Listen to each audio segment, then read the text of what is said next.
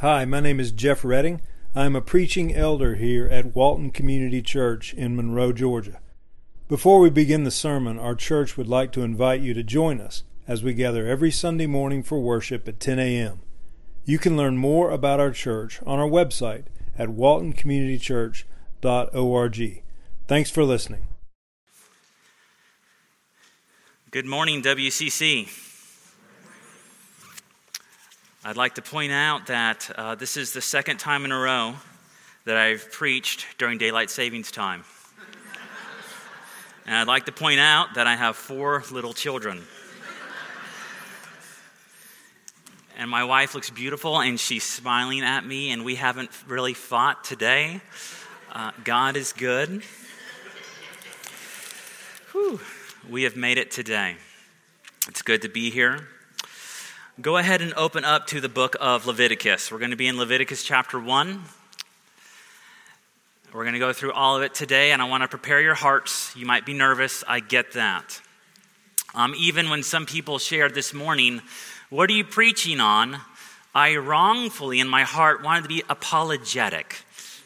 Leviticus this book is so foreign to us. It's very foreign to us. When Israel received this book, they were in a very different world. This was before Christ. This is before they even set foot in the promised land. The way in which they entered covenant and relationship with God is far different than how we enjoy the citizenship underneath Jesus. It, it's a different world. But I want us to get acquainted with this world uh, for a number of reasons. And this, re- this really stems from me being on social media. So, a, a couple of weeks ago, I was looking at someone's post online. This individual was close to retirement, and in his career, he had an academic profession. He thought long and hard about ethics, morality, economy, cultural differences, and sought ways to offer solutions and reconciliations and peace. At the end of this person's career, not yet retired, they confess for the first time they bought a Bible. And I read that and I thought, hallelujah. A, a man advanced in age who's been among different people of great significance and influence and intellect has finally said that has not satisfied, that has not solved the great mysteries and problems that we wrestle with. I'm going to God's Word to find answers, to find God. And I got so giddy and excited on my little phone. And then I started looking at the comments, hoping that the church just wasn't messing up this moment. Uh, people were saying, You got to read the book of John. Others saying, you got to go to the synoptic, Gospels, Matthew, Mark, Luke. Others saying, if you want to find wisdom, go to the Proverbs or the, the Psalms have covered every emotion I have ever felt on this earth. It will bless you. Some people saying, don't go to the message and you can go to NIV and it's okay and do ESV, ESV everywhere. I'm an NASB guy. There's like maybe one comment on that translation. And as, as I'm thinking through, man, what would I recommend someone who is pursuing God for the first time, someone who's opening up the good book that speaks of eternal life and how we can be reconciled to God. Leviticus was not number one, two, three, or four. but what I usually do in my young age is I think what's best and then what's the opposite, or what's good and easy and then what's rigorous and challenging. And I thought about Leviticus. I would never recommend this to someone who's curious about Jesus. I wouldn't say don't read this book, but this wouldn't be my first recommendation. And I thought more about Leviticus, and I don't think I've ever heard one sermon from this book. And we believe at WCC God has inspired it. And, and God doesn't expire. If he has said something, it's eternal. And I am a young minister. I'm 37, 37 and a half maybe by now. And in my few years of ministry, I have seen some crazy, sad things. Uh, it hasn't been uncommon for me within ministry to learn of new converts or young couples seeking to grow in sanctification and holiness, move outside of their community and join some commune, get a lot of land, grow their own crops. Nothing's wrong with that, by the way. Uh, have their own animals. Nothing's wrong with that. If that's you, we've probably been to your house by now because we like that atmosphere. And then, and then they start maybe bringing on some different traditions and customs that I, I don't find in the New Testament. And those can be okay. But then they start doing weird things like calling Jesus by different Jewish names. Um, then they start making weird arguments like the New Testament's actually written in Hebrew. Um, they no longer talk to family members that are of a different denomination, though they believe salvation is only by the cross of Christ. And they get cold, calloused, and isolated for the, for the sake of holiness. And let me rewind a little bit. Amber and I would love to own like 20 acres. Um, we're trying to find a way to squeeze chickens into our little small plot in Porterdale. Nothing's wrong with those things. Uh, I know believers that they feel more comfortable if they have a head covering on. Nothing's wrong with a head covering. But to say that this is needed for salvation or this is a different sect of holiness that, that crosses the line and that minimizes what Jesus accomplished. And this really brings one ethnicity into the spot of idolatry.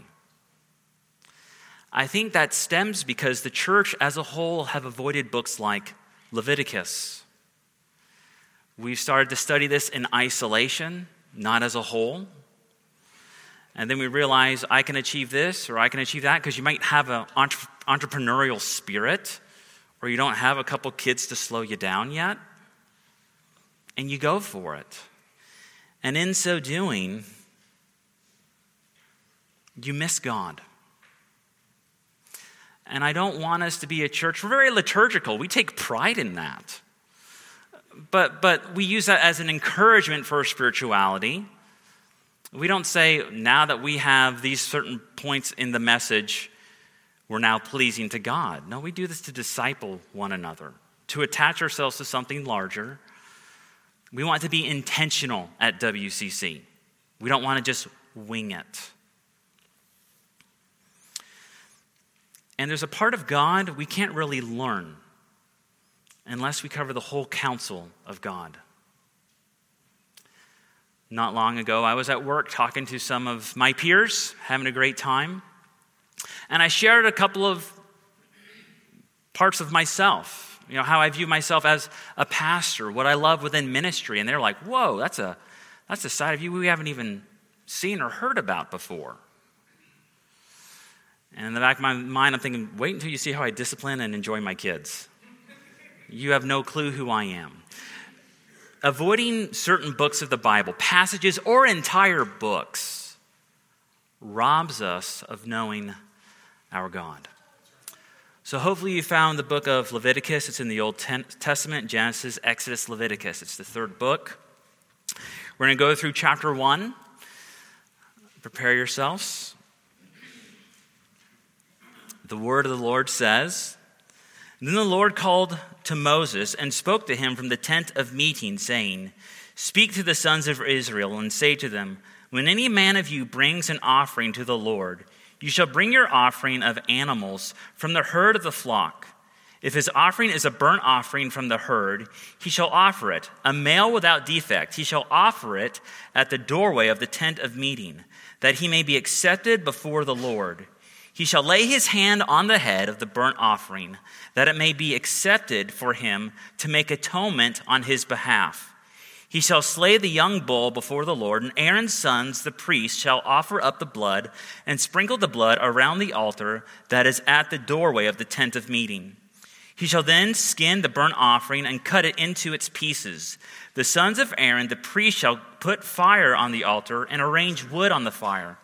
Then Aaron's sons, the priests, shall arrange the pieces, the head and the suet, over the wood which is on the fire that is on the altar. Its entrails, however, and its legs shall be, uh, he shall wash with water. And the priest shall offer up in smoke all of it on the altar for a burnt offering, an offering by fire of a soothing aroma to the Lord.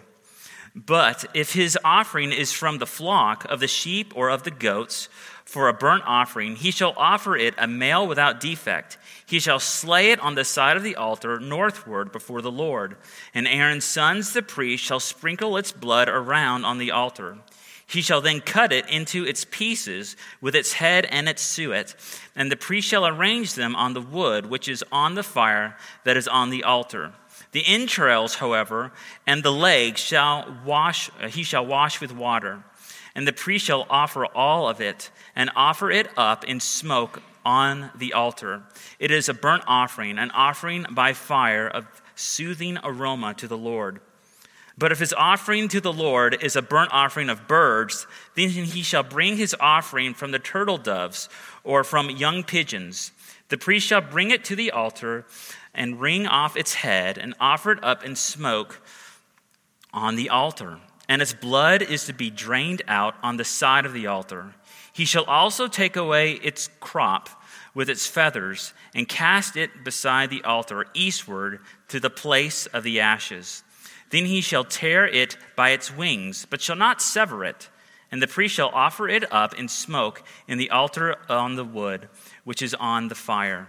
It is a burnt offering, an offering by fire of a soothing aroma to the Lord.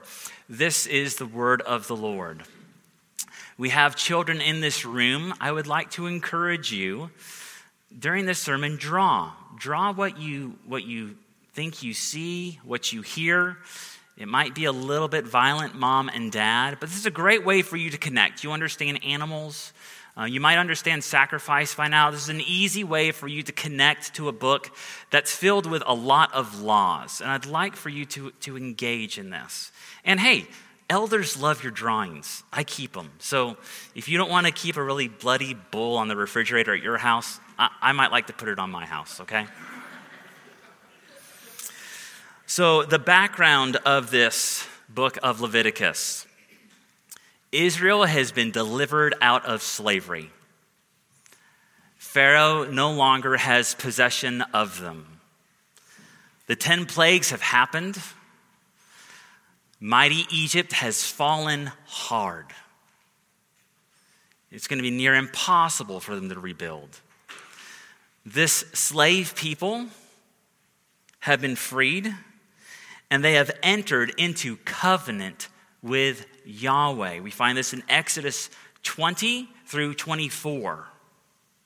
He's brought this slave people who he has ordained and has planned to become through their patriarchs to enter into relationship, to enter into an agreement, a covenant.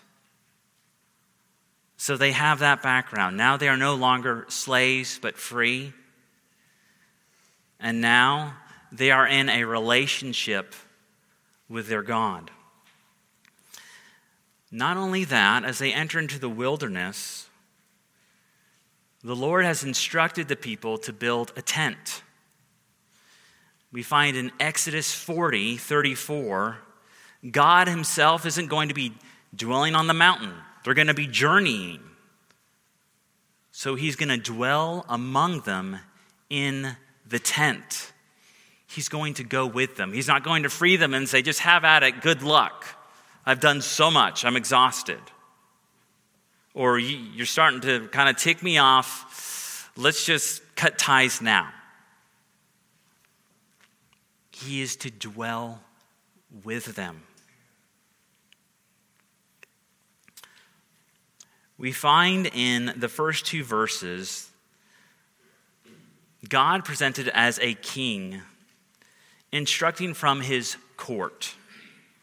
Then the Lord called to Moses and spoke to him from the tent of meeting and saying, This is a way in which a king would call a high official before him to carry out his message, his decree. This is Yahweh saying, I am your royal. You are my subjects. And whenever God is king, beloved, good things happen.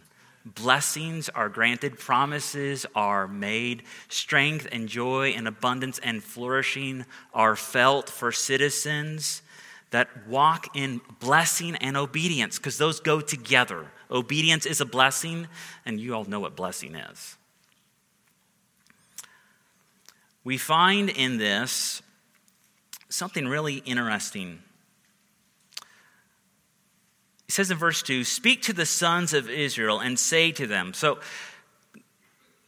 God is going to continually use Moses. Why? What we know about Moses' background already is, is he has some baggage. Um, he's murdered. Um, he had, doesn't have a, a Jewish background or upbringing he messes up from time to time.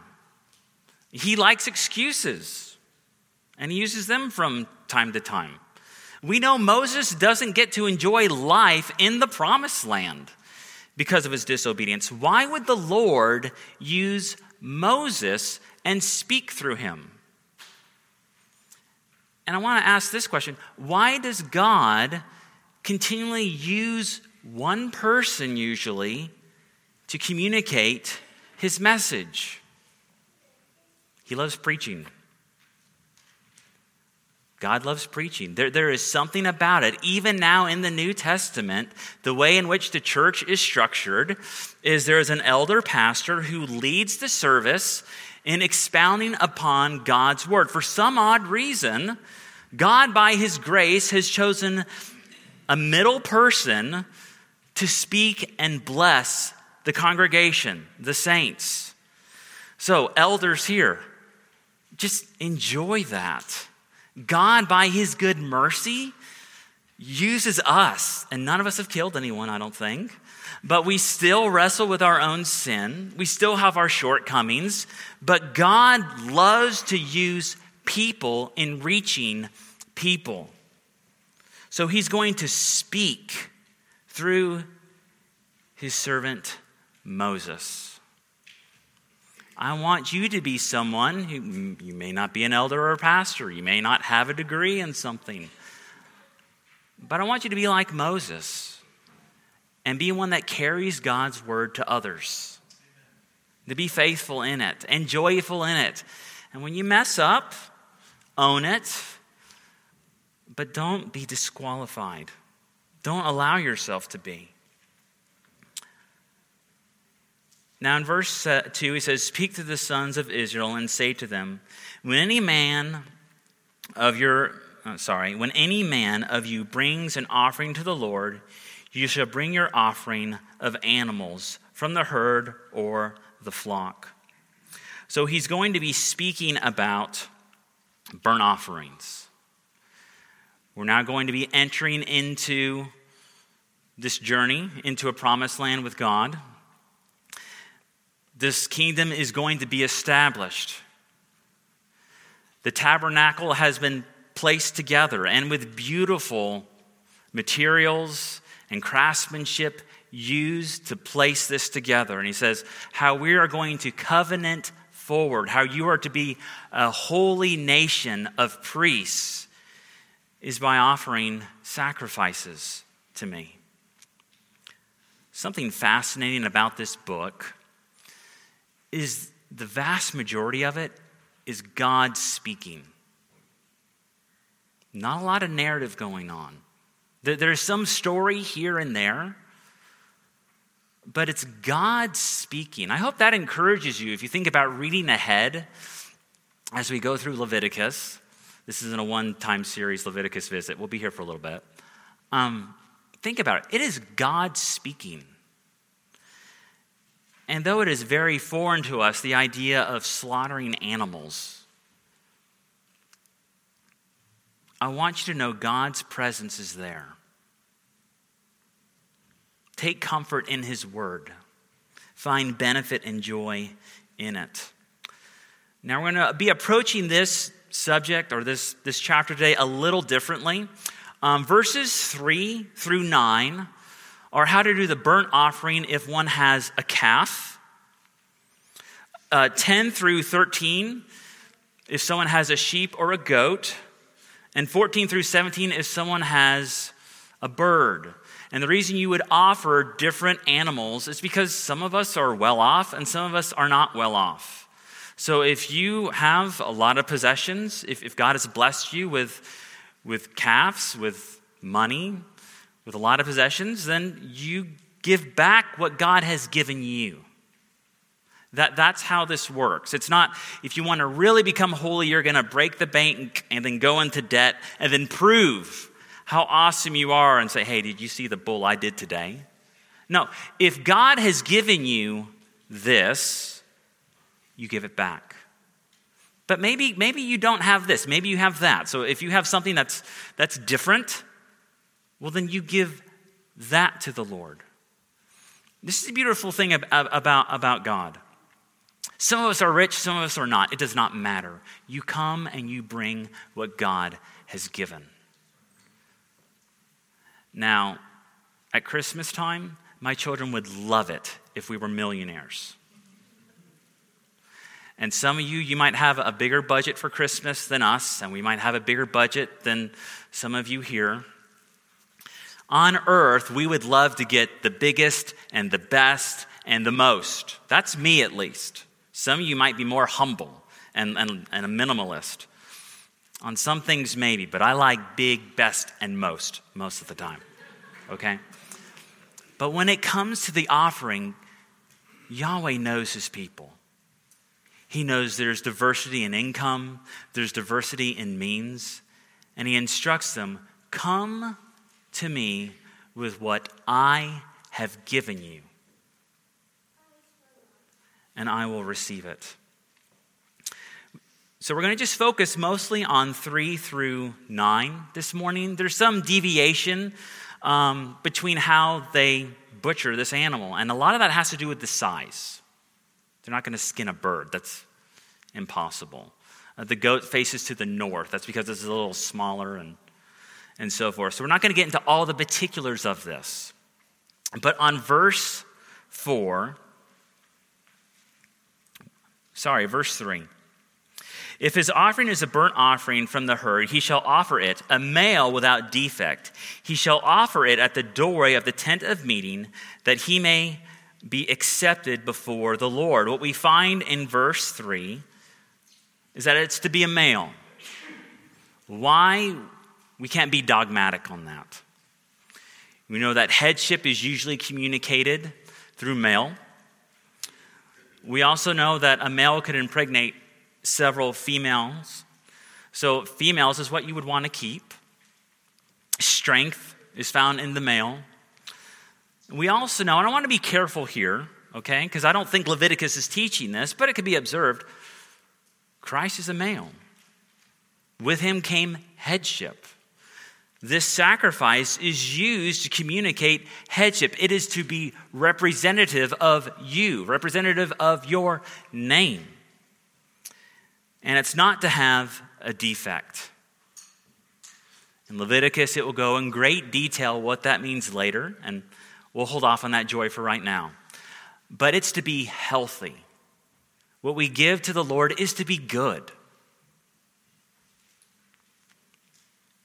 Don't try and slide one on the Lord. Don't try and give him something that is gross.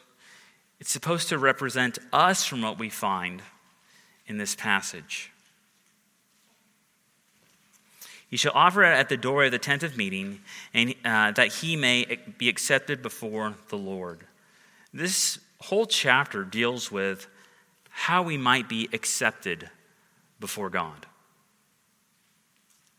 And, this is why Leviticus is so far from our Christian mind and culture.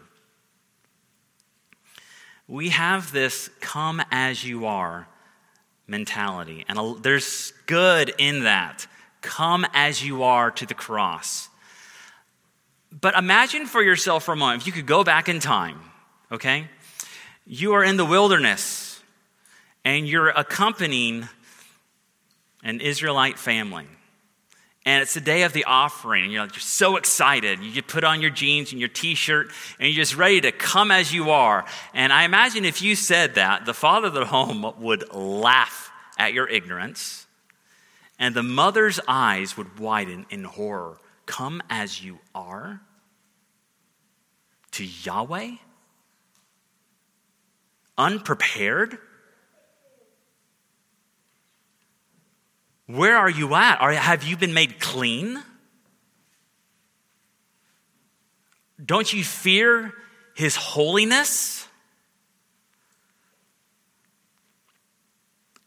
The truth of the gospel God saves us from God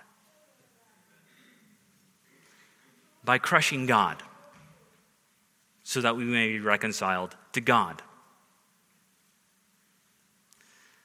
Come a couple weeks ago, I said, if you're sick about you're wearing jammies and you don't know if you should come, come, come. Come as you are in that sense. But there should be a reverence. We should prepare ourselves. That's why I appreciate Jeff's emails during the week. Kind of preparing us, letting us know what's going on logistically, but then also spiritually. This is what, what's going to be happening. This is what we're reading. This is what we're preparing for. We are to be accepted before the Lord. In verse 4, he mentions that there's to be a laying of a hand on the head. You might have a footnote in your Bible, and this laying isn't just like a simple, like dead fish hand. This is like a leaning. You look at this animal and you place your weight and you identify with this thing because you know what's about to happen and you know what has already happened. You have fallen short of the glory of God. You have sinned inwardly, possibly outwardly. You have missed perfection, but you are desiring relationship with the Lord. You want to keep covenant with Him that promises paradise and blessing. So you lean on this animal and you identify it with yourself it communicates the wages of sin is death. That, that's sin. We're going to be learning a, lot about sin and, and some other fun things in Leviticus. But that's the reality of sin. It, it's very real. So they bring this animal, they'll lay a hand on it and they are to slay the young bull before the Lord. It says in verse 5. And Aaron's priests will take this offering and they will collect the blood. children you might be coloring right now. Most likely they will slit its throat if it's a larger male, and they will, they will collect the blood in bowls. I want you to think the backdrop. You have this beautiful tabernacle that is supposed to represent God and Eden in one. Cherubim, candles, beautiful colors, ornaments. Behind this tabernacle communicates God's glory, God's beauty, God's kingdom. We come with an animal, we collect this blood, and then we start sprinkling it. Really, washing, bathing, slinging blood everywhere. That just kind of ruins the mood, doesn't it? Think also about the smell. God mentions how this is a soothing aroma to him. To us, we smell dead skin and flesh. So they are, to, they are to take this, they are to sprinkle it around the altar and the doorway of the tent of meeting. Verse 6 He shall then skin and burn the offering and cut it into pieces. What we find about the burnt offering is it's going to be completely consumed but the skin of the calf. The bird's a little different there. In its entirety, it will be given up to the flame. Isn't that just an interesting picture of hell? Nothing's to be left, it is all devouring. The fire will be hungry. There's some extra instructions in this. They'll, they'll, place this on the fire, we find in 7 and 8, to make sure that it's all consumed. They'll arrange the coal and the wood and so forth. And then it says in verse 9, its entrails, however, and its legs he shall wash with water, and the priest shall offer up in smoke all of it on the altar for a burnt offering. So there's, part, there's parts of this animal that are not clean. And I think you know what I'm saying. You, you want to make sure that the, the refuse inside the animal doesn't go anywhere near this altar. They have to be extremely intentional. This is going before God, so we're going to remove its intestines, its entrails. We're going to wash its back legs that might not be clean, that, that's never clean. And we're to place this on a fire. I want you to think about the, the intentionality of this. Okay? You bring the animal, you've leaned on it, you identify that you are transferring your sins in, in a way onto it you slice it open. You collect its blood and you throw it everywhere. Death is happening here. You skin the beast. I've never skinned an animal before. I'd love to go hunting. I haven't yet. It's not an easy task. I imagine the priests get really good at it. Fling the skin to the side, then you start cutting it apart.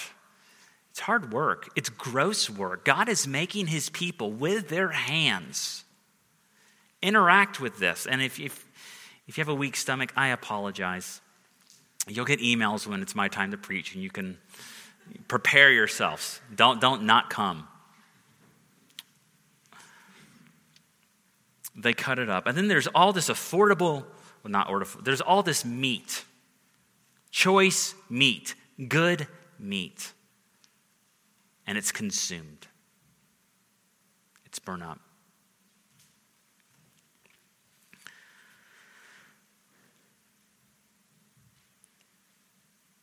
What a, why? How, how is there grace in this? Where is there God in this? This is just blood, blood, blood. You might be living or seeking to live a holy life. You're abstaining from some things. You realize that this life requires that you persevere with endurance, that you strive in godliness, that you don't just nonchalantly live your life. We might not have to slay a bull, we don't. We don't have altars in the church. We have things we call altars. They're, they're not really altars. Blood has not been placed on this.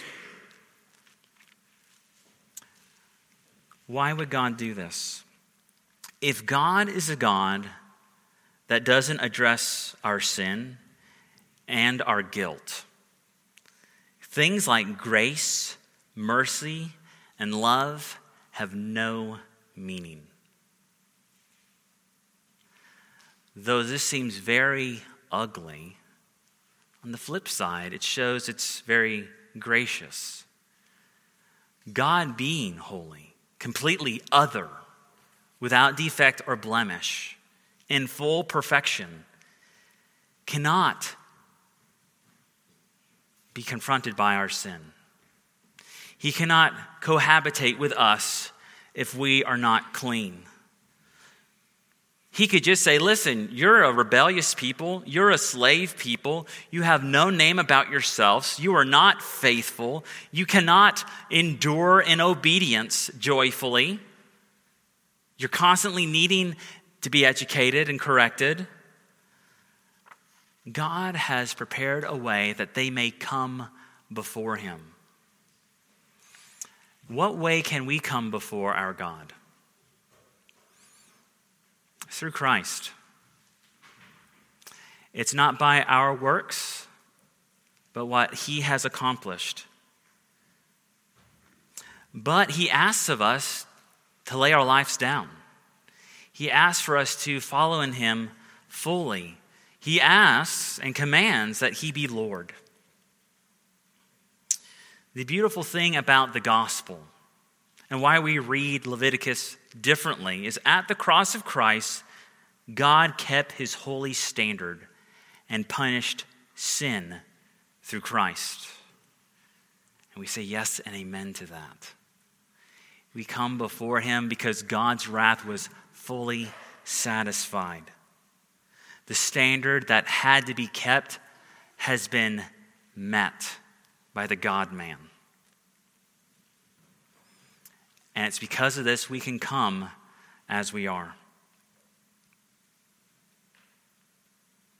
I want us to be a people that are thankful for what God has given us. We see this beautiful law and we think, wow, how bizarre and how crazy is that? I want us to see in this book how Christ has, uh, has, is our everything. This is a beautiful book to follow along with Jeff in Hebrews. They're going to dance together. Uh, Jeff is going to be speaking about how Christ is our high priest. Hebrews is going to keep taking us back to the temple or to the tabernacle or to Moses. And then we're going to get to Leviticus and he's going to say, Hey, here I am. And we're going to see how Christ functions as our high priest and also functions as our sacrifice, our mediator, our God.